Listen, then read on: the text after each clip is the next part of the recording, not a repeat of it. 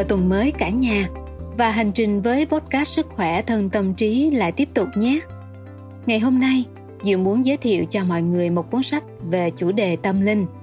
Với những ai thích thể loại kỳ bí ma mị thì Diệu tin chắc đây sẽ là sự lựa chọn không thể nào bỏ qua. Cuốn sách Hành trình của một linh hồn được xuất bản năm 1994 là cuốn đầu tiên trong loạt sách viết về sự sống sau cái chết của tiến sĩ Michael Newton. Ông đã tập hợp các câu chuyện do 29 người kể lại một cách chi tiết về những sự kiện diễn ra trong các kiếp trước của họ cũng như giữa những lần đầu thai khác nhau.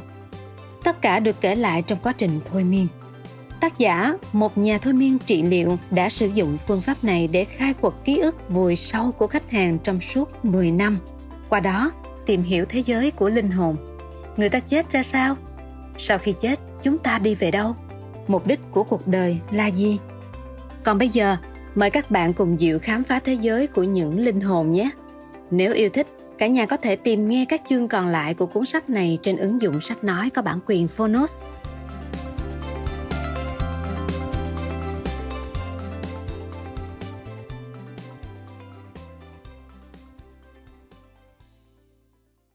Bạn đang nghe từ Phonos.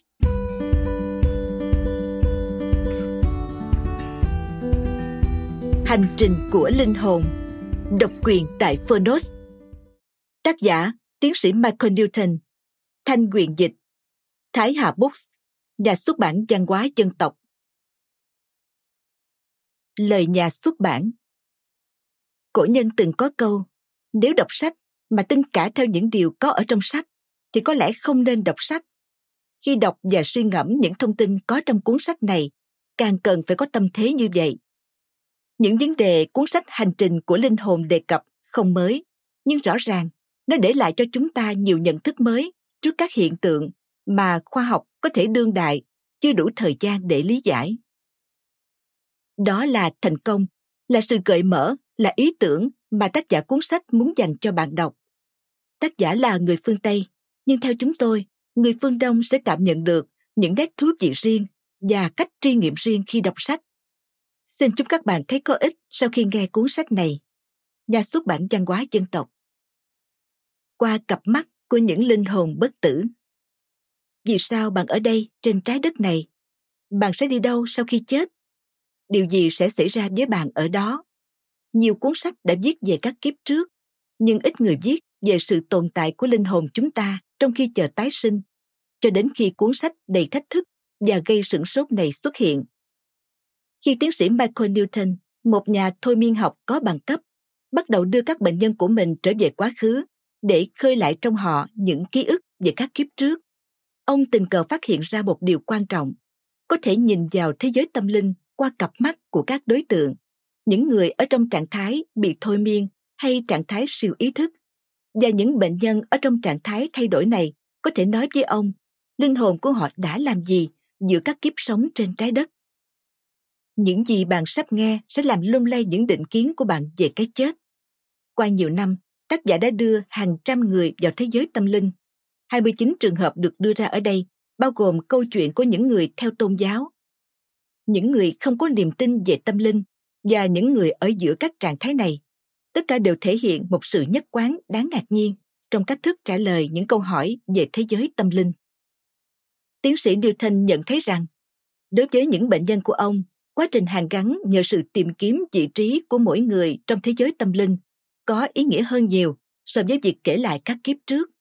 Hành trình của linh hồn thể hiện nhiều năm nghiên cứu của ông và những tri kiến có thể giúp bạn hiểu được mục đích của những lựa chọn trong cuộc sống cũng như vì sao và bằng cách nào linh hồn của bạn cũng như linh hồn của những người bạn yêu mến bất tử. Theo tạp chí thương mại Dabra, cuốn sách đặc biệt đầy ảnh hưởng này sẽ làm sáng tỏ những bí mật của cuộc sống trong thế giới tâm linh. Theo Dick Sutphin, hành trình của linh hồn là thông tin siêu hình thực sự mới mẻ đầu tiên xuất hiện trong nhiều năm gần đây. Cuốn sách là tác phẩm cần thiết cho bất cứ ai muốn biết điều gì chờ đợi họ ở thế giới bên kia. Theo Hiệp hội Nghiên cứu Cuộc sống trong quá khứ và các cách điều trị, Winderfred B. Lucas và thạc sĩ Karen Clark, đây là một cách tiếp cận tuyệt vời và dễ chấp nhận cho những cố gắng tìm hiểu tiếp theo của chúng ta về bản chất của sự tồn tại. phản hồi của độc giả. Hành trình của linh hồn là một tuyệt tác, sẽ còn được nhớ đến rất lâu sau khi những cuốn sách khác trong lĩnh vực này bị quên lãng. Xin chúc mừng, frank boston, massachusetts. Cuốn sách của ông đã giúp tôi nhận thức được về nội tâm của mình và cho tôi cảm giác về mục đích trong cuộc sống. Đó là cuốn sách tinh thần, không có giáo điều tôn giáo. Tôi biết làm gì để cảm ơn ông đây. Vicky, amsterdam, hà lan. Sau khi mua cuốn hành trình của linh hồn, tôi mang nó theo khắp nơi, đi bất cứ đâu, bởi vì tôi không thể đặt nó xuống. Cuốn sách của ông tác động đến tôi nhiều hơn bất cứ cuốn sách nào. Viola, toronto, canada. Tôi tin rằng không có tác phẩm nào hiện có về thế giới linh hồn cùng các quy luật và các quá trình của nó có thể sánh bằng cuốn sách này. Jyoti Istanbul, Thổ Nhĩ Kỳ. Ông đã cho thế giới một món quà lớn với cuốn sách Hành trình của linh hồn. Nó nói lên nhiều sự thật lớn lao. Madol Kona Hawaii. Tôi phải nói với ông rằng Hành trình của linh hồn là cuốn sách nghiêm túc và thú vị nhất tôi được biết, miêu tả những giai đoạn của cuộc sống giữa những lần tái sinh. Không có cuốn sách nào chi tiết đến thế. Sức mạnh của nó xuất phát từ cung cách cứng rắn của ông khi đặt câu hỏi cho các bệnh nhân. jellico Tübingen, Đức Hành trình của linh hồn là cuốn sách kinh điển cần có ở mỗi thư viện. Không hiểu ông có biết nó đã khiến nhiều người xúc động như thế nào hay không? JC Dublin Island Tặng Becky, người vợ yêu dấu và người bạn tâm giao của anh. Ngoài sự đóng góp to lớn của vợ tôi, xin được gửi lời cảm ơn đặc biệt đến John Fahey và các cộng sự đã dành thời gian để biên tập cho lời khuyên và động viên tôi. Và xin gửi lời cảm ơn đến tất cả các đối tượng của tôi, những người mà sự dũng cảm của họ đã khiến nghiên cứu này có thể được thực hiện bằng cách cho tôi được sánh bước cùng họ trên những con đường của tâm trí. Về tác giả Michael Duff Newton giữ học vị tiến sĩ về cố vấn tâm lý, là nhà thôi miên có bằng cấp và là thành viên của Hiệp hội Cố vấn Mỹ. Ông là giảng viên trong các trường đại học, đồng thời hành nghề tư tại Los Angeles. Tiến sĩ Newton phát triển kỹ thuật khôi phục lại ký ức quá khứ để có thể đưa các đối tượng bị thôi miên vượt qua các ký ức của kiếp trước một cách có hiệu quả, nhằm đến với các trải nghiệm có ý nghĩa hơn giữa các kiếp của linh hồn. Tác giả được coi là người đi tiên phong trong việc khám phá các bí mật về cuộc sống của chúng ta ở thế giới linh hồn lần đầu tiên được thuật lại trong cuốn sách bán chạy nhất này. Hành trình của linh hồn đã được dịch ra 10 thứ tiếng. Tiến sĩ Newton là một nhà hồi nguyên tinh thần nổi tiếng thế giới, có mặt trong nhiều chương trình tọa đàm trên truyền hình và đài phát thanh. Ông còn là giảng viên về những đặc điểm biểu lộ của phong trào New Age. Một phong trào tự do diễn tả tâm linh độc nhất vô nhị trong thời hiện đại. Năm 1998, ông nhận được giải thưởng hàng năm về đóng góp đặc biệt nhất cho việc gắn liền tâm trí, cơ thể và tinh thần từ Hiệp hội Quốc gia các nhà thôi miên. Ông được ca ngợi vì nhiều năm nghiên cứu lâm sàng ký ức của linh hồn và các phát hiện về nguồn gốc vũ trụ của cuộc sống sau cái chết. Tác giả là một nhà sử học, một nhà thiên văn không chuyên và là người du lịch vòng quanh thế giới. Ông và vợ ông Peggy hiện đang sống tại Sierra Nevada Mountains ở Bắc California. Các cuốn sách khác của tác giả. Số phận của linh hồn, Llewellyn 2001, Cuộc sống giữa các kiếp, Llewellyn 2004, Ký ức của cuộc sống sau cái chết, Llewellyn 2009. Gửi thư cho tác giả. Nếu bạn muốn liên lạc với tác giả, xin hãy viết cho Llewellyn Worldwide và chúng tôi sẽ chuyển yêu cầu của bạn đến tác giả. Cả tác giả và nhà xuất bản rất mong muốn được nghe từ bạn và được biết về việc bạn đã tiếp nhận cuốn sách như thế nào và nó hữu ích với bạn ra sao. Llewellyn Worldwide không thể đảm bảo rằng mỗi lá thư gửi cho tác giả sẽ được trả lời, nhưng tất cả sẽ được chuyển. Hãy gửi thư đến Dr. Michael Newton, Certificate of Origin, Llewellyn Worldwide, 2143 Wooddale Drive, Department 978 156 718 4853 Woodbury, Minnesota 55125 2989 USA.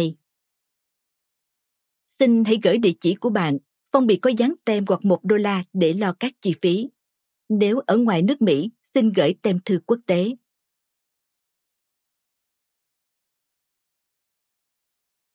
Lời nói đầu Bạn có sợ chết không? Bạn có tự hỏi điều gì sẽ xảy ra sau khi bạn chết? Liệu bạn có phải là một linh hồn đến từ đâu đó và sẽ trở về chốn ấy sau khi thân xác bạn chết đi? Hay đó chỉ là mong ước của bạn vì quá sợ hãi?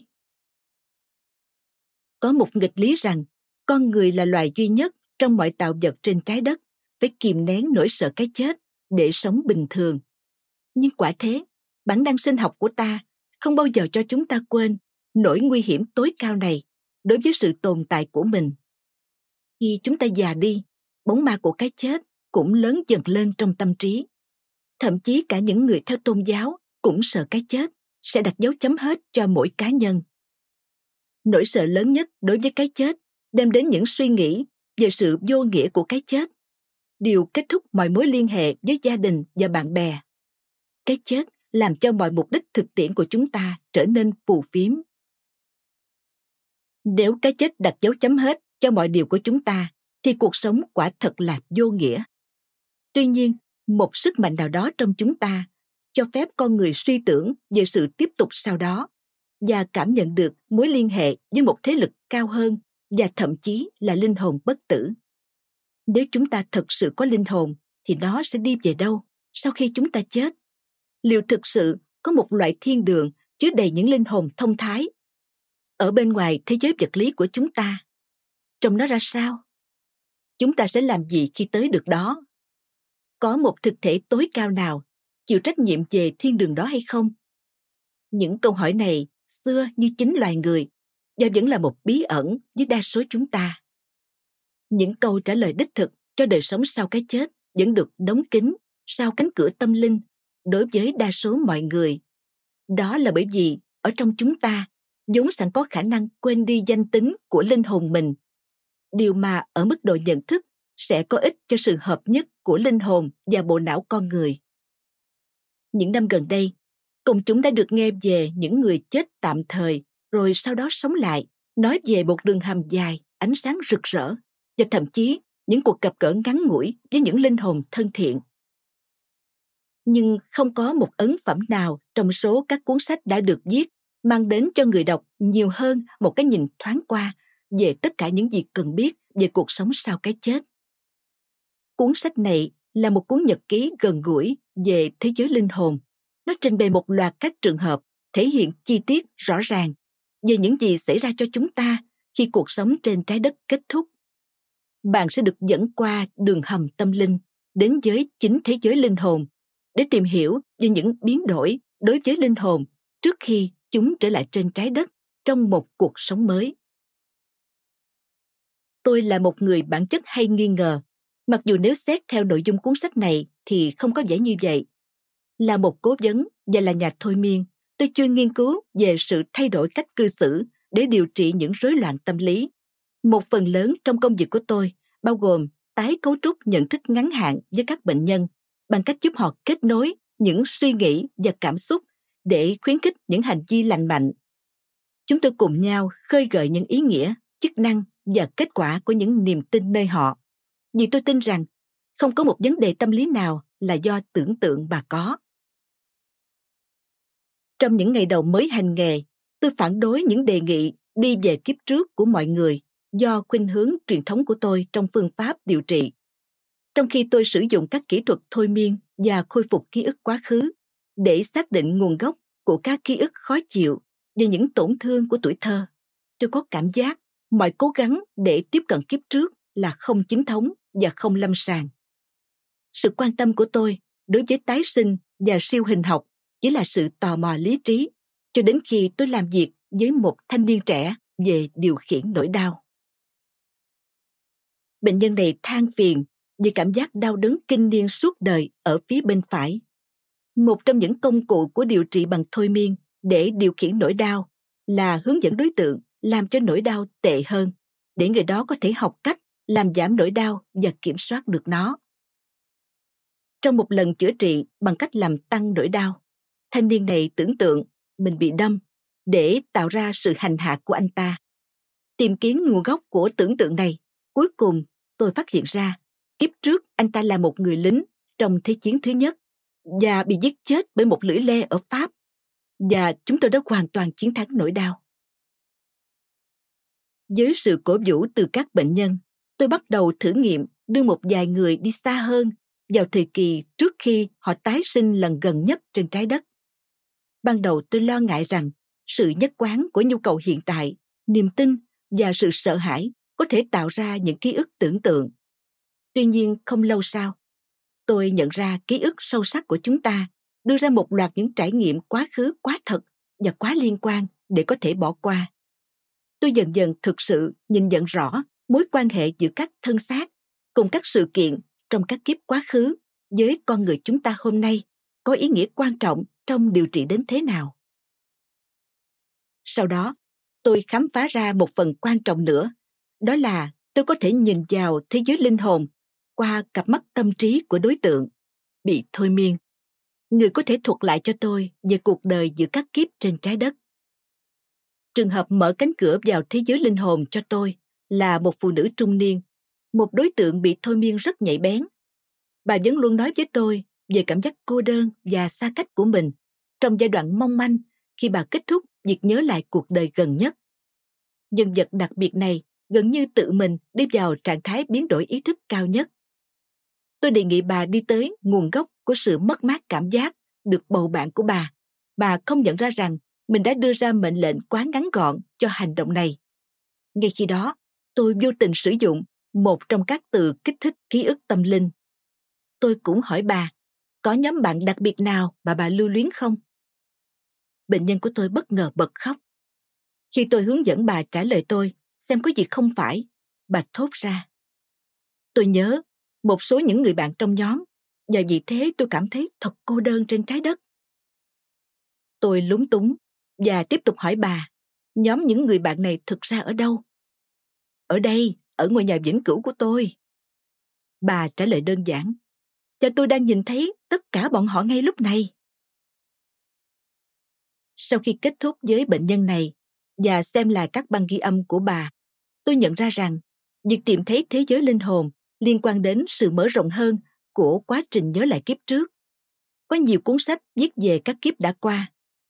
Nhưng tôi không tìm được cuốn sách nào nói về cuộc đời của chúng ta dưới dạng linh hồn hoặc làm cách nào để tiếp cận một cách đúng đắn những hồi ức tâm linh của mọi người. Tôi quyết định tự mình nghiên cứu và với thực tế tôi dần có được những kỹ năng để đi vào thế giới linh hồn thông qua các đối tượng của mình. Tôi cũng nhận thấy rằng đối với mọi người, tìm được vị trí của họ trong thế giới linh hồn có ý nghĩa quan trọng hơn nhiều so với việc nhớ lại các kiếp trước. Làm sao có thể chạm được đến linh hồn thông qua thôi miên? Hãy hình dung tâm trí chúng ta có ba lớp vòng tròn đồng tâm, mỗi vòng nhỏ hơn vòng kế tiếp và nằm trong vòng kế tiếp, ngăn cách với nhau chỉ bởi các lớp liên kết tâm trí ý thức. Đại diện cho lớp ngoài cùng là tâm ý thức, là nguồn gốc cho các phân tích, phê bình. Lớp thứ hai là tiềm thức, nơi chúng ta đi vào thôi miên để xâm nhập vào bộ nhớ của tất cả những ký ức về những gì đã xảy ra cho chúng ta ở cuộc đời này và những kiếp trước. Lớp thứ ba, lớp cốt lõi sâu kín nhất, là những gì chúng ta gọi là siêu tâm thức. Mức độ này thể hiện trung tâm cao nhất của bản ngã, nơi chúng ta là biểu hiện của một thế lực cao hơn. Siêu tâm thức chứa đựng danh tính thực của chúng ta được nâng lên bởi tiềm thức, nơi chứa đựng ký ức của những bản ngã đã bị biến đổi trong chúng ta qua những thân xác con người các kiếp. Siêu ý thức có thể hoàn toàn không phải là một mức độ, mà là chính linh hồn. Tâm trí siêu ý thức là trung tâm cao nhất của sự thông thái và tư duy của chúng ta. Tất cả các thông tin về cuộc sống sau cái chết của tôi xuất hiện từ nguồn năng lượng trí năng này. Thôi miên có giá trị như thế nào trong việc tìm kiếm sự thật? Con người trong trạng thái bị thôi miên không mơ ngủ cũng như không bị ảo giác. Chúng ta không mơ trong chuỗi thứ tự thời gian cũng như không bị ảo giác trong trạng thái bị thôi miên. Khi đối tượng được đặt vào trạng thái bị thôi miên, sóng não của họ chậm dần từ trạng thái tỉnh thức beta và tiếp tục thay đổi rung động qua trạng thái thiền định alpha để đi vào một số mức độ khác nhau trong khoảng theta. Theta là thôi miên, không phải ngủ. Khi ngủ, chúng ta đi đến trạng thái delta cuối cùng, nơi các thông tin từ não bị rơi vào tiềm thức và đi sang các giấc mơ của chúng ta. Trong trạng thái theta, tâm trí ý thức không phải là không tỉnh thức, nên chúng ta có thể tiếp nhận cũng như gửi đi những thông tin với toàn bộ các kênh của bộ nhớ mở rộng. Một khi ở trạng thái bị thôi miên, mọi người kể lại các hình ảnh mà họ nhìn thấy và các cuộc đối thoại mà họ nghe trong tâm trí không thức tỉnh của mình, giống như những quan sát nguyên bản. Khi trả lời các câu hỏi, các đối tượng không thể nói dối, nhưng họ có thể giải thích nhầm một số điều được thấy trong vô thức, cũng như chúng ta vẫn thường mắc phải trong trạng thái tỉnh táo. Khi bị thôi miên, con người khó có thể kể lại bất cứ điều gì mà họ không tin. Một số người phê phán thôi miên tin rằng một đối tượng ở trạng thái bị thôi miên sẽ tự tạo ra những ký ức và làm sai lệch những câu trả lời của họ để chọn lựa bất kỳ một khuôn khổ lý thuyết nào mà người thôi miên gợi ý. Tôi nhận thấy sự tổng quát quá này là sai lầm. Trong công việc của mình, tôi đều xử sự với mỗi trường hợp như tôi nghe được thông tin lần đầu tiên. Nếu đối tượng bằng cách nào đó vượt qua được phương thức thôi miên và tự xây dựng những tưởng tượng tự do về thế giới linh hồn hoặc gắn kết trước với những ý tưởng có sẵn về cuộc đời sau cái chết của họ, thì những câu trả lời sẽ sớm trở nên không phù hợp với những câu chuyện của các trường hợp khác. Tôi đã biết được giá trị của đối chất từ rất sớm trong công việc của mình, và tôi không tìm thấy bằng chứng nào về việc bất cứ ai bịa đặt những trải nghiệm tinh thần của mình để làm vừa lòng tôi. Thực tế là các đối tượng bị thôi miên không ngần ngại sửa lại những khi tôi giải thích sai các phát biểu của họ khi những ghi chép về các trường hợp của tôi nhiều thêm bằng phương pháp thử và sai. Tôi tìm ra cách sắp xếp những câu hỏi về thế giới linh hồn theo thứ tự hợp lý hơn. Các đối tượng ở trạng thái siêu ý thức không thực sự bị thúc đẩy chia sẻ những thông tin về toàn bộ kế hoạch cuộc đời linh hồn trong thế giới linh hồn. Mỗi người phải có một bộ chìa khóa thích hợp cho những cánh cửa đặc biệt. Cuối cùng, tôi đã có thể hoàn thiện một phương pháp đáng tin cậy để tiếp cận với ký ức ở những phần khác nhau của thế giới linh hồn bằng cách biết rõ phải mở cánh cửa nào ở thời điểm thích hợp trong liệu trình. Khi tôi tự tin hơn với mỗi liệu trình, có thêm nhiều người cảm thấy tôi thoải mái với cuộc sống sau cái chết và họ có thể nói với tôi về điều đó. Các bệnh nhân trong những trường hợp của tôi có một số người rất sùng tính, trong khi những người khác hoàn toàn không có một niềm tin tâm linh cụ thể nào đa số họ là những người ở giữa, với một hành trang phức tạp của những triết lý cá nhân về cuộc sống. Điều đáng ngạc nhiên tôi phát hiện ra trong quá trình nghiên cứu là một khi các đối tượng được hoàn nguyên về trạng thái linh hồn, họ thể hiện một sự thống nhất đáng ngạc nhiên khi trả lời những câu hỏi về thế giới linh hồn. Họ thậm chí sử dụng cùng những từ ngữ và các miêu tả hình ảnh trong ngôn ngữ thông thường khi nói về các cuộc đời linh hồn của họ tuy nhiên, sự đồng nhất trong trải nghiệm của rất nhiều cá nhân không khiến tôi ngừng tiếp tục cố gắng kiểm tra các thông tin giữa các đối tượng và khẳng định các hoạt động chức năng đặc biệt của linh hồn. Có một số khác biệt trong câu chuyện được tường thuật giữa các trường hợp, nhưng đó chủ yếu là do mức độ phát triển của linh hồn nhiều hơn là do sự khác nhau trong việc mỗi đối tượng nhìn nhận về mặt nguyên tắc, thế giới linh hồn như thế nào. Việc nghiên cứu hết sức chậm chạp nhưng khi số các trường hợp tăng lên, cuối cùng tôi cũng đã có được một mô hình hoạt động của thế giới vĩnh cửu, nơi linh hồn của chúng ta sống. Tôi thấy những suy nghĩ về thế giới linh hồn là sự thật phổ biến giữa các linh hồn của những người sống trên trái đất. Chính sự cảm nhận bởi rất nhiều những tuyếp người khác nhau đã thuyết phục tôi tin rằng những báo cáo của họ là đáng tin cậy. Tôi không phải là một người có tín ngưỡng, nhưng tôi nhận thấy nơi chúng ta sẽ đến sau khi chết là một nơi có trật tự và có định hướng. Và tôi cảm thấy biết ơn vì có một đồ án vĩ đại cho cuộc đời và cuộc sống sau khi chết. Khi tôi cân nhắc làm sao để trình bày các nghiên cứu của mình tốt nhất, tôi quyết định phương pháp nghiên cứu tình huống sẽ cho cách thức có khả năng miêu tả nhất để độc giả có thể đánh giá ký ức của đối tượng về cuộc đời sau cái chết. Mỗi trường hợp điển hình được tôi chọn lựa thể hiện một đối thoại trực tiếp giữa tôi và đối tượng những lời xác nhận được lấy từ băng ghi âm trong các liệu trình của tôi Cuốn sách này không chủ định viết về các kiếp trước của các đối tượng mà là tài liệu về các trải nghiệm của họ trong thế giới linh hồn có liên quan đến những kiếp này. Dành cho những độc giả gặp khó khăn trong việc quan niệm về linh hồn của chúng ta, như những thực thể không vật chất, những chương đầu sẽ giải thích linh hồn xuất hiện như thế nào và cách thức chúng hoạt động. Mỗi trường hợp được tóm tắt một phần, vì không gian có hạn và để độc giả có được trật tự hoạt động của linh hồn theo thời gian. Các chương này được cấu trúc để cho thấy sự phát triển bình thường của linh hồn đi vào và ra khỏi thế giới linh hồn cùng với những thông tin tâm linh khác. Hành trình của linh hồn từ thời điểm chết cho đến khi tái sinh đã đến với tôi từ hơn 30 năm thôi miên về cuộc đời giữa các kiếp. Các hành trình của linh hồn từ thời điểm chết cho đến sự đầu thai tiếp theo nằm trong các nghiên cứu của tôi từ những năm 1970 và phát triển qua mỗi thập kỷ. Tuy nhiên, đa số các cuộc đời giữa các kiếp trong cuốn sách này được thu thập trong 10 năm gần đây. Đầu tiên, điều làm tôi ngạc nhiên là có những người nhớ những phần cuộc sống linh hồn của họ rõ ràng hơn ở những kiếp quá khứ xa hơn là những kiếp gần đây. Tuy vậy, vì một nguyên nhân nào đó, không có một đối tượng nào có thể nhớ lại toàn bộ các hoạt động của linh hồn theo thời gian mà tôi trình bày trong cuốn sách này. Các bệnh nhân của tôi nhớ một số khía cạnh của cuộc đời linh hồn của mình rõ ràng hơn trong khi những trải nghiệm khác mờ mịt đối với họ. Kết quả là thậm chí với 29 trường hợp điển hình này, tôi nhận thấy tôi không thể cho độc giả toàn bộ mảng thông tin mà tôi thu thập được về thế giới linh hồn. Do vậy các chương của tôi chứa nhiều chi tiết hơn từ nhiều trường hợp khác nữa ngoài 29 trường hợp được nêu ra. Người nghe có thể cho rằng việc đưa ra câu hỏi của tôi trong một số trường hợp là khá đòi hỏi. Trong thôi miên, cần phải giữ đối tượng đi đúng hướng. Khi làm việc trong lĩnh vực tinh thần, những đòi hỏi đối với người phụ trợ được đề cao hơn so với việc gợi nhớ lại kiếp trước. Trong trạng thái bị thôi miên, một đối tượng thông thường có khuynh hướng để cho linh hồn tâm thức của họ đi lang thang trong khi theo dõi những cảnh thú vị diễn ra. Các bệnh nhân của tôi thường muốn tôi ngừng nói để họ có thể dừng việc kể lại những gì họ thấy và tập trung tận hưởng những trải nghiệm quá khứ khi họ là linh hồn.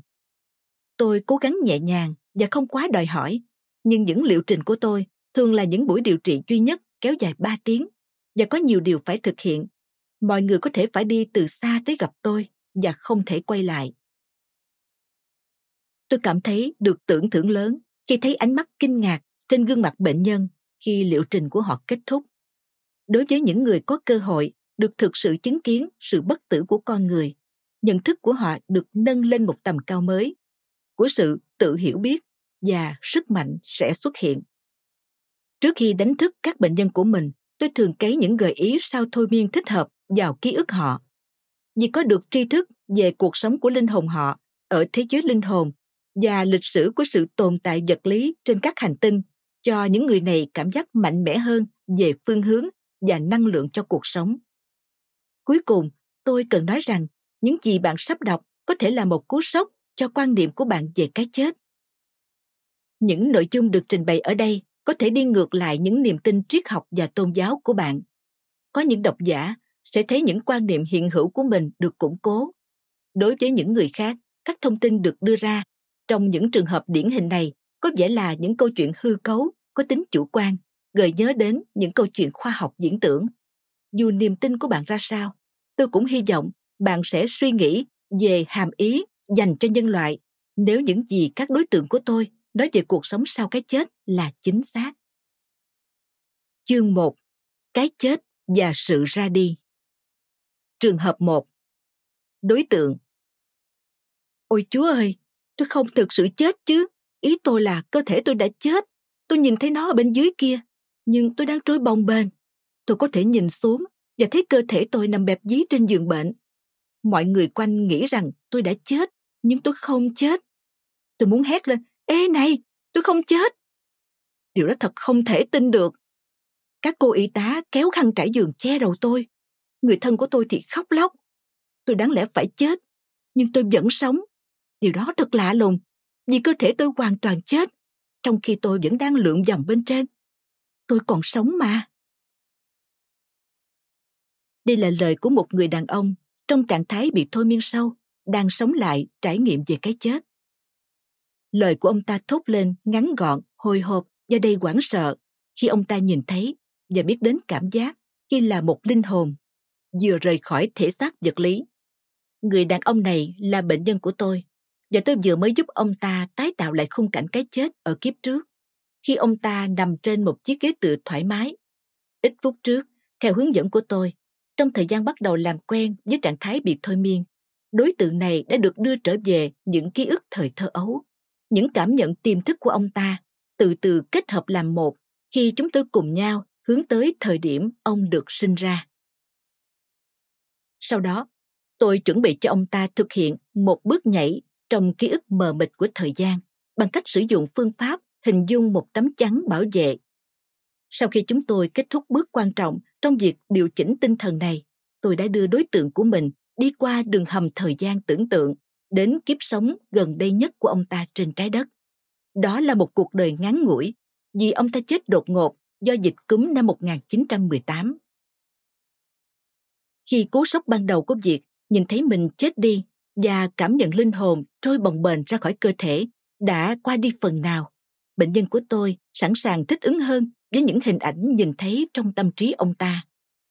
Vì một phần nhỏ của lý trí, phần cơ bản của tâm trí ông vẫn còn hoạt động ông ta nhận ra rằng mình đang tái tạo một trải nghiệm của quá khứ điều này đòi hỏi một thời gian dài hơn bình thường vì đối tượng này là một linh hồn non trẻ và chưa quen với các chu trình của sự sinh ra chết đi và tái sinh như nhiều bệnh nhân khác của tôi tuy vậy sau một lúc ông ta ổn định lại và bắt đầu trả lời những câu hỏi của tôi một cách tự tin hơn tôi nhanh chóng nâng mức độ thôi miên tiềm thức của đối tượng lên trạng thái siêu ý thức. Bây giờ ông ta đã sẵn sàng nói với tôi về thế giới linh hồn và tôi hỏi ông ta điều gì đang xảy ra. Đối tượng Dân, tôi lên cao hơn, vẫn trôi bồng bềnh, nhìn lại cơ thể mình giống như đang xem một bộ phim vậy. Chỉ có điều tôi ở trong đó. Viên bác sĩ an ủi vợ và con gái tôi. Vợ tôi nức nở đối tượng dặn dẹo một cách không thoải mái trên ghế tôi cố gắng chạm tới tâm trí của cô ấy để nói với cô ấy là mọi việc đối với tôi đều ổn cô ấy đau khổ đến mức tôi không chạm tới được tôi muốn cô ấy biết những chịu đựng đau đớn của tôi đã chấm dứt. Tôi đã thoát khỏi thân xác mình. Tôi không cần đến nó nữa, rằng tôi sẽ chờ cô ấy. Tôi muốn cô ấy biết điều đó, nhưng cô ấy không nghe thấy tôi. Ôi, bây giờ tôi đang đi khỏi. Và cứ thế, với một loạt những mệnh lệnh, bệnh nhân của tôi bắt đầu quá trình tiến sâu hơn vào thế giới linh hồn. Đó là con đường nhiều người đã du hành qua trong căn phòng làm việc an ổn của tôi thông thường khi các ký ức trong trạng thái siêu ý thức được mở rộng, đối tượng bị thôi miên trở nên gắn bó hơn với hành lang tâm linh. Khi liệu trình tiếp diễn, bức tranh tinh thần trở nên dễ diễn đạt bằng lời hơn. Những câu miêu tả ngắn sẽ dẫn đến những giải thích chi tiết cho việc đi vào thế giới linh hồn là như thế nào. Chúng ta có một khối lượng lớn tài liệu, trong đó có quan sát của những nhân viên y tế miêu tả những trải nghiệm ở ngoài cơ thể gần với cái chết của những người bị thương nặng trong các tai nạn. Những người này được coi là đã chết trước khi các nỗ lực y tế đưa họ quay trở lại với cuộc sống. Linh hồn có khả năng ra khỏi và quay trở lại cơ thể chủ của chúng, đặc biệt trong các tình huống đe dọa tính mạng khi cơ thể đang chết đi. Người ta nói về việc bay lơ lửng bên trên thân xác họ, đặc biệt là ở các bệnh viện, trong khi quan sát các bác sĩ thực hiện những liệu pháp để cứu sống họ đôi khi những ký ức này mờ nhạt đi khi họ sống lại. Trong những giai đoạn đầu của thôi miên hoàn nguyên về các kiếp trước, miêu tả của các đối tượng đã đi qua những cái chết quá khứ trong tâm trí, không mâu thuẫn với các tường thuật của những người thực sự chết trong cuộc đời này trong vài phút. Sự khác nhau giữa hai nhóm này là các đối tượng bị thôi miên không nhớ lại các trải nghiệm của họ trong cái chết tạm thời. Con người ở trạng thái bị thôi miên sâu có khả năng miêu tả cuộc sống sau cái chết vật lý thực sự có gì giống nhau ở việc nhớ lại sau cái chết giữa những người nói về trải nghiệm ở ngoài cơ thể như kết quả của chấn thương vật lý tạm thời và các đối tượng trong thôi miên nhớ lại cái chết ở kiếp trước cả hai đều nhận thấy họ trôi bồng bềnh quanh thân xác họ một cách lạ lùng, cố gắng chạm vào những vật thể rắn bị phi vật chất quá ngay trước mắt họ. Cả hai nhóm đều nói họ thất bại trong việc cố gắng nói với những người sống. Những người này đều không có phản ứng lại. Cả hai nhóm đều kể họ có cảm giác bị kéo khỏi nơi họ chết và trải nghiệm một sự thoải mái và tò mò nhiều hơn là sợ hãi. Tất cả những người này đều nói về cảm giác háo hức của tự do và ánh sáng quanh họ. Một số đối tượng của tôi nhìn thấy ánh sáng trắng rực rỡ bao bọc quanh họ ở thời điểm chết, trong khi những người khác quan sát thấy ánh sáng ở xa hơn từ vùng tối hơn nơi họ bị kéo qua. Điều này thường được nói đến như hiệu ứng đường hầm và đã được công chúng biết đến. Trường hợp thứ hai của tôi sẽ đưa chúng ta đi xa hơn vào trải nghiệm chết so với trường hợp thứ nhất. Đối tượng ở đây là một người đàn ông ở tuổi 60, mô tả cho tôi các sự kiện trong cái chết của ông ta khi là một cô gái trẻ mang tên Shirley, người bị dân da đỏ Kiowa giết chết trong một trận tấn công tàu lửa vào năm 1866. Mặc dù trường hợp này và trường hợp vừa rồi liên quan đến những trải nghiệm chết sau cuộc đời quá khứ gần đây nhất, nhưng thời điểm chết cụ thể trong lịch sử không có ý nghĩa đặc biệt vì nó gần với hiện tại. Tôi nhận thấy không có sự khác biệt đáng kể nào giữa thời gian xa xưa và hiện đại trong những ký ức về hình ảnh của thế giới linh hồn cũng như trong chất lượng của những bài học được rút ra tôi cũng phải nói rằng, đối tượng thông thường trong trạng thái bị thôi miên có khả năng phi thường để tập trung vào ngày tháng và vị trí địa lý của nhiều kiếp trước. Điều này đúng với cả những giai đoạn sớm hơn của nền văn minh loài người khi biên giới quốc gia và tên các địa điểm khác với ngày nay. Các tên cũ, ngày tháng và địa điểm có thể không phải bao giờ cũng dễ dàng nhớ lại trong mỗi kiếp trước. Nhưng những miêu tả về sự trở lại thế giới linh hồn và cuộc sống trong thế giới đó luôn luôn rõ ràng khung cảnh của trường hợp thứ hai mở ra ở những bình nguyên phía nam nước mỹ, ngay sau khi một mũi tên xuyên vào cổ Sally ở khoảng cách gần. Tôi luôn luôn cẩn thận với những khung cảnh cái chết có gắn liền với những chấn thương bạo lực trong các kiếp trước, vì tâm trí tiềm thức thường giữ lại những trải nghiệm này đối tượng trong trường hợp này đến với tôi vì sự khó chịu suốt đời ở cổ họng. Liệu pháp thả lỏng và thay đổi chương trình thường hữu ích trong những trường hợp này. Trong tất cả các hồi ức về kiếp trước, tôi sử dụng thời gian gần cái chết để quan sát lặng lẽ và đặt đối tượng ở trạng thái người quan sát để làm giảm bớt nỗi đau và cảm xúc của họ. Trường hợp 2 Tiến sĩ Newton. Bạn có bị đau nhiều cho mũi tên? Đối tượng. Dân. Đầu mũi tên xé rách cổ họng tôi. Tôi đang chết đối tượng bắt đầu thầm thì trong khi giữ hai tay trên cổ họng. Tôi bị nghẹt thở, máu tuôn ra. Will đang ôm tôi. Cơn đau, khủng khiếp. Tôi đang ra khỏi đây bây giờ. Dẫu sao, nó đã qua rồi. Lưu ý, linh hồn thường rời khỏi cơ thể vật lý của mình vào thời điểm trước khi cái chết thực sự đến. Lúc cơ thể họ bị đau đớn khủng khiếp, ai có thể lên án họ? Tuy nhiên linh hồn vẫn ở gần với cơ thể đang chết. Sau các kỹ thuật trấn tĩnh tôi tăng đối tượng từ mức độ tiềm thức lên mức độ siêu ý thức để chuyển sang những ký ức tâm linh. Tiến sĩ newton. Được rồi Sally, bạn đã chấp nhận bị những người da đỏ giết. Bạn có thể miêu tả cho tôi chính xác cảm giác của mình tại thời điểm chết không?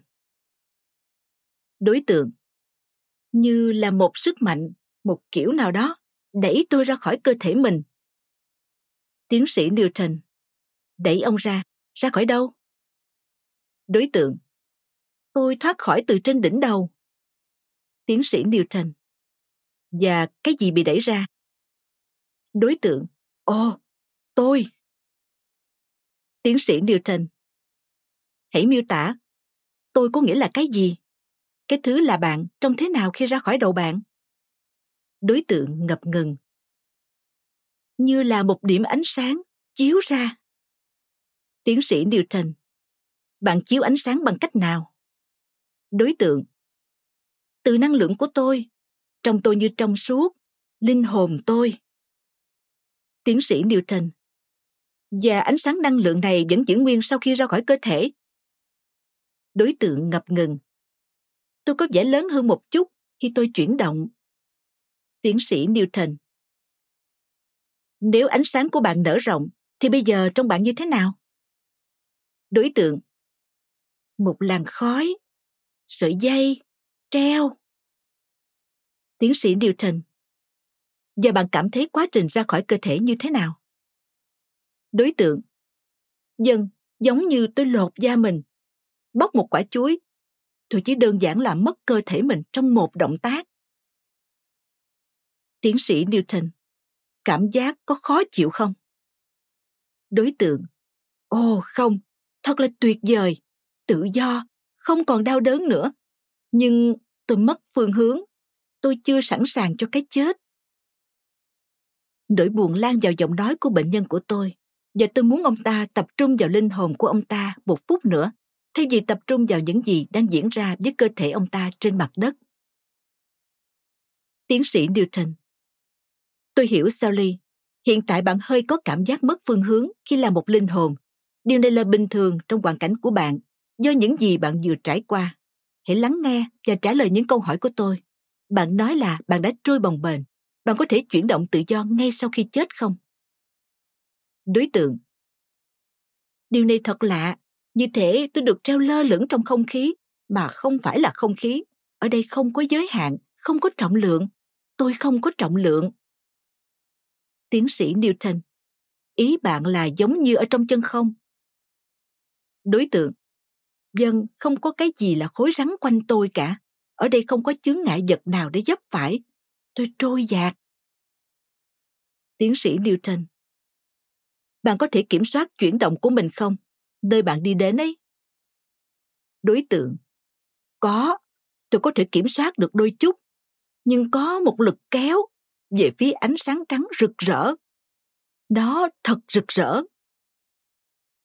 Tiến sĩ Newton cường độ ánh sáng trắng có như nhau ở khắp nơi không? Đối tượng sáng hơn ở phía xa tôi, có tối hơn, xám về phía thân xác tôi. Bắt đầu khóc. Ôi thân xác tội nghiệp của tôi, tôi chưa sẵn sàng rời đi. Đối tượng ưỡn mình trên ghế của ông ta, giống như ông ta đang chống lại điều gì đó. Tiến sĩ Newton. Không sao Sally, tôi ở đây cùng bạn. Tôi muốn bạn thư giãn và kể cho tôi về sức mạnh đã kéo bạn ra khỏi đỉnh đầu vào thời điểm chết. Có còn kéo bạn đi nữa không? Và bạn có thể dừng lại được không? Đối tượng ngập ngừng. Khi tôi thoát khỏi cơ thể mình, lực kéo có giảm nhẹ. Bây giờ, tôi cảm thấy sự thúc đẩy, kéo tôi khỏi thân xác tôi. Tôi vẫn chưa muốn đi khỏi, nhưng có gì đó muốn tôi đi nhanh. Tiến sĩ Newton. Tôi hiểu Sally, nhưng tôi ngờ rằng bạn đang dần biết được bạn có thể kiểm soát. Bạn miêu tả sự lôi kéo này như thế nào? Đối tượng. Một dạng từ trường, sức mạnh, nhưng tôi muốn ở lại thêm một chút. Tiến sĩ Newton. Linh hồn bạn có thể chống lại cảm giác kéo này lâu chừng nào bạn muốn không? Đối tượng có một khoảng ngừng lâu khi đối tượng có vẻ như đang tiến hành cuộc đấu tranh nội tâm với bản thân trong cuộc đời trước khi ông là Shelley. Dân, tôi có thể nếu tôi thực sự muốn ở lại. Đối tượng bắt đầu khóc. Ôi những gì lũ ngoại rợ ấy đã làm với cơ thể tôi thật khủng khiếp. Máu loang khắp nơi trên chiếc váy xanh đẹp đẽ của tôi. Chồng tôi, Will, đang cố giữ lấy tôi và vẫn đang chiến đấu cùng các bạn của chúng tôi chống lại dân Kiowa. Lưu ý, tôi cũng cố hình ảnh tưởng tượng của tấm khiên bảo vệ xung quanh đối tượng này, một điều rất quan trọng để làm cơ sở cho các phương thức xoa dịu.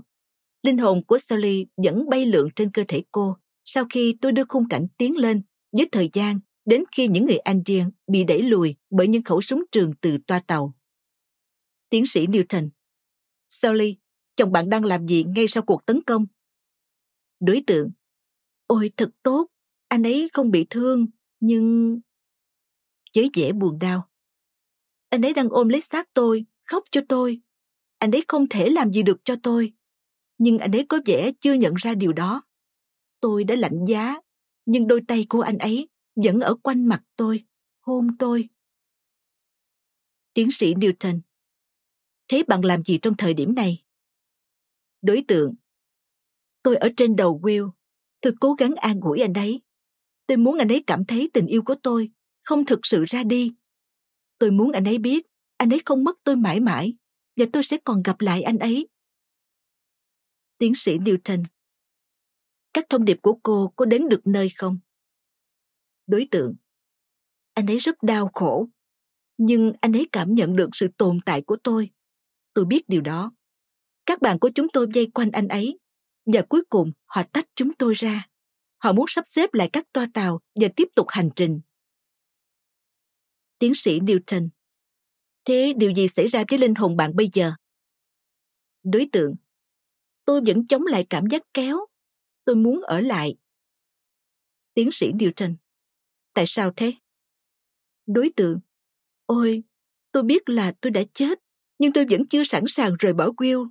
Và tôi muốn xem họ chôn cất tôi. Tiến sĩ Newton Cô có nhìn thấy hay cảm thấy thực thể tinh thần nào khác xung quanh cô tại thời điểm này không? Đối tượng ngập ngừng. Họ ở gần tôi. Tôi sắp nhìn thấy họ thôi. Tôi cảm nhận được tình yêu của họ. giờ tôi muốn Will cảm nhận được tình yêu của tôi. Họ chờ cho đến khi tôi sẵn sàng. Tiến sĩ Newton Thời gian trôi qua, bạn có thể an ủi Will không? Đối tượng Tôi cố gắng đến với tâm thức của anh ấy. Tiến sĩ Newton Và bạn thành công chứ? Đối tượng ngập ngừng. Tôi nghĩ có một chút. Anh ấy cảm thấy tôi. Anh ấy nhận thấy tình yêu. Tiến sĩ Newton Được rồi Sally, bây giờ chúng ta sẽ đi tiếp theo thời gian. Bạn có nhìn thấy các bạn trong toa tàu đặt xác bạn vào một kiểu mộ nào đó không? Đối tượng, giọng tự tin hơn. Dân, họ đã chôn cất tôi. Đã đến lúc tôi phải đi, họ đang đến với tôi bây giờ. Tôi đang di chuyển về phía ánh sáng rực rỡ hơn. Ngược với niềm tin của nhiều người, linh hồn thường ít quan tâm đến điều gì xảy ra với thân xác họ một khi đã chết. Điều này không phải là sự nhẫn tâm đối với các hoàn cảnh cá nhân và với những người họ để lại trên trái đất, mà là sự công nhận tính chất cuối cùng của cái chết. Họ có mong muốn được đi nhanh chóng trên con đường đến với vẻ đẹp của thế giới linh hồn. Tuy nhiên, nhiều linh hồn khác lại muốn được bay lượn xung quanh chỗ họ chết trong một vài ngày, thường đến khi tang lễ của họ được cử hành xong. Thời gian có vẻ như được đẩy nhanh đối với linh hồn và những ngày trên trái đất có thể chỉ là vài phút đối với họ. Có nhiều loại động cơ thúc đẩy khác nhau đối với các linh hồn nán lại. Chẳng hạn, người bị ám sát hoặc bị giết chết đột ngột trong một tai nạn thường không muốn rời đi ngay. Tôi nhận thấy những linh hồn này thường quan mang hoặc tức giận. Hội chứng linh hồn lẫn giỡn là thực tế với cái chết của những người trẻ tuổi. Bị bất ngờ tách khỏi dạng con người, thậm chí cả sau thời gian bệnh lâu dài, vẫn là cú sốc đối với linh hồn thông thường và điều này cũng làm cho linh hồn ngần ngại rời đi vào thời điểm chết. Cũng có gì đó mang tính biểu tượng về thời gian chuẩn bị tang lễ, thông thường từ 3 đến 5 ngày đối với các linh hồn. Linh hồn thực sự không có sự tò mò, muốn nhìn thấy mình được chôn cất, vì cảm xúc trong thế giới linh hồn không giống với những trải nghiệm trên trái đất.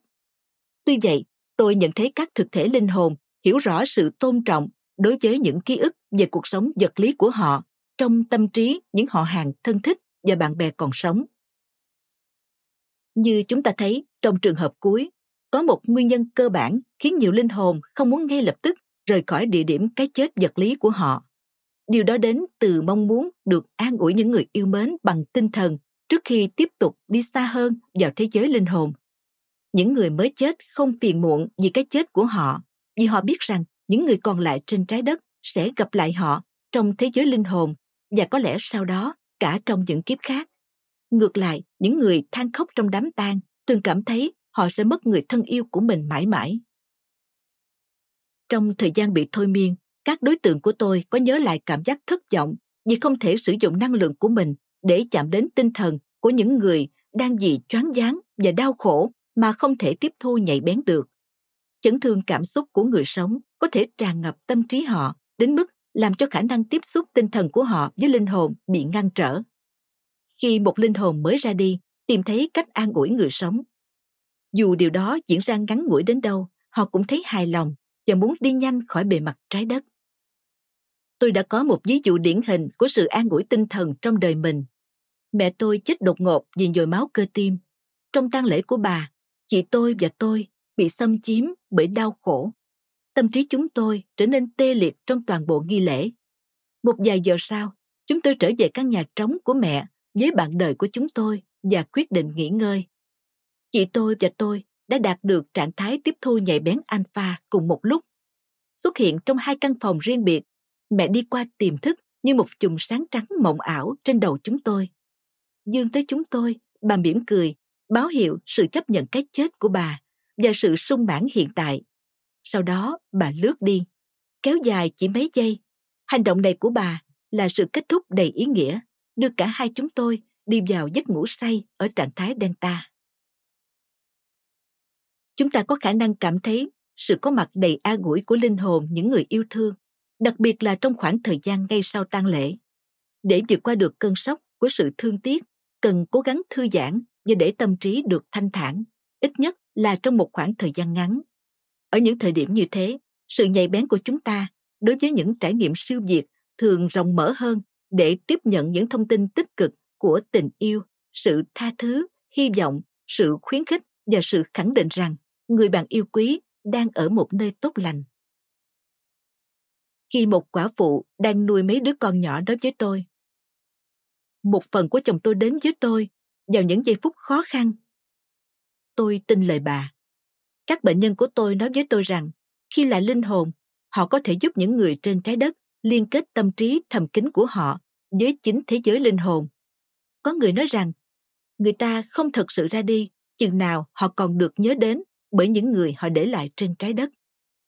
Trong những chương tới, chúng ta sẽ thấy ký ức cá nhân là sự phản chiếu của linh hồn như thế nào, trong khi ký ức tập thể là những phân tử của năng lượng tinh khiết của toàn thể các linh hồn. Cái chết không phá vỡ chuỗi liên tục của chúng ta với những linh hồn bất tử của những người chúng ta yêu quý chỉ bởi họ mất đi thể xác trần tục.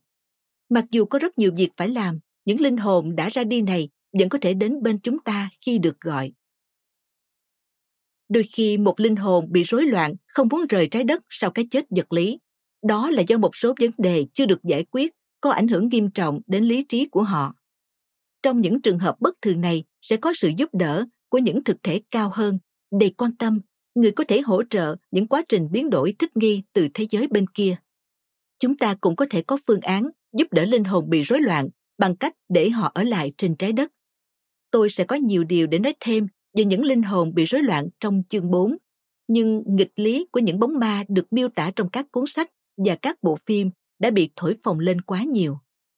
Chúng ta có thể chuẩn bị cho cái chết của mình như thế nào là tốt nhất. Cuộc đời của chúng ta có thể ngắn hay dài, khỏe mạnh hay đau ốm, nhưng sẽ đến lúc tất cả chúng ta phải gặp gỡ cái chết bằng cách thích hợp với mình. Nếu có một thời gian dài đau ốm dẫn đến cái chết, thì chúng ta sẽ có thời gian để chuẩn bị tâm trí một khi cú sốc ban đầu, sự chối bỏ và đau khổ đã qua đi. Quá trình tiến triển này của tâm trí bị rút ngắn đi khi chúng ta đối diện với cái chết đột ngột. Khi giờ phút cuối của cuộc sống vật lý đến gần, mỗi chúng ta đều có khả năng kết gắn với lý trí cao hơn. Quá trình chết là giai đoạn dễ dàng nhất cho sự thức tỉnh tinh thần trong các kiếp sống. Đó là khi chúng ta có thể cảm thấy linh hồn mình kết nối với sự vĩnh cửu của thời gian. Mặc dù có những người hấp hối, thế việc chấp nhận cái chết còn khó khăn hơn là đầu hàng. Những người chăm sóc làm việc xung quanh người hấp hối nói rằng đa số mọi người đạt được trạng thái ra đi thanh thản gần thời điểm cuối. Tôi tin rằng những người đang hấp hối được trao cho lối vào kiến thức tối cao của lý trí vĩnh cửu và điều này thường được biểu lộ trên gương mặt họ. Nhiều người trong số họ nhận thấy có gì đó lớn lao đang chờ đợi họ ở đó và đó là điều tốt lành. Những người hấp hối đi qua sự biến đổi của sự chia ly giữa linh hồn với cơ thể dây mượn của họ. Người ta thường gắn cái chết với sự mất đi của sinh lực, trong khi thực ra điều đó hoàn toàn ngược lại. Chúng ta mất đi thể xác mình trong cái chết, nhưng năng lượng sống vĩnh cửu của chúng ta liên kết với sức mạnh của siêu linh hồn thiên liêng. Cái chết không phải là bóng tối mà là ánh sáng. Các bệnh nhân của tôi nói, sau khi nhớ lại các trải nghiệm chết trong quá khứ, họ tràn đầy cảm giác tự do khi được thoát khỏi cơ thể bị bó buộc với trái đất, đến nỗi họ nóng lòng được bắt đầu hành trình linh hồn của họ để tới một nơi thật thanh bình và quen thuộc. Trong các trường hợp tiếp theo, chúng ta sẽ tìm hiểu cuộc sống của họ như thế nào sau cái chết. Diệu rất vui khi bạn đã nghe trọn vẹn podcast Sức khỏe thân tâm trí. Nếu bạn yêu thích cuốn sách này, hãy tải ngay ứng dụng Phonos để nghe các chương còn lại nhé. Hẹn gặp lại bạn trong các tập sau.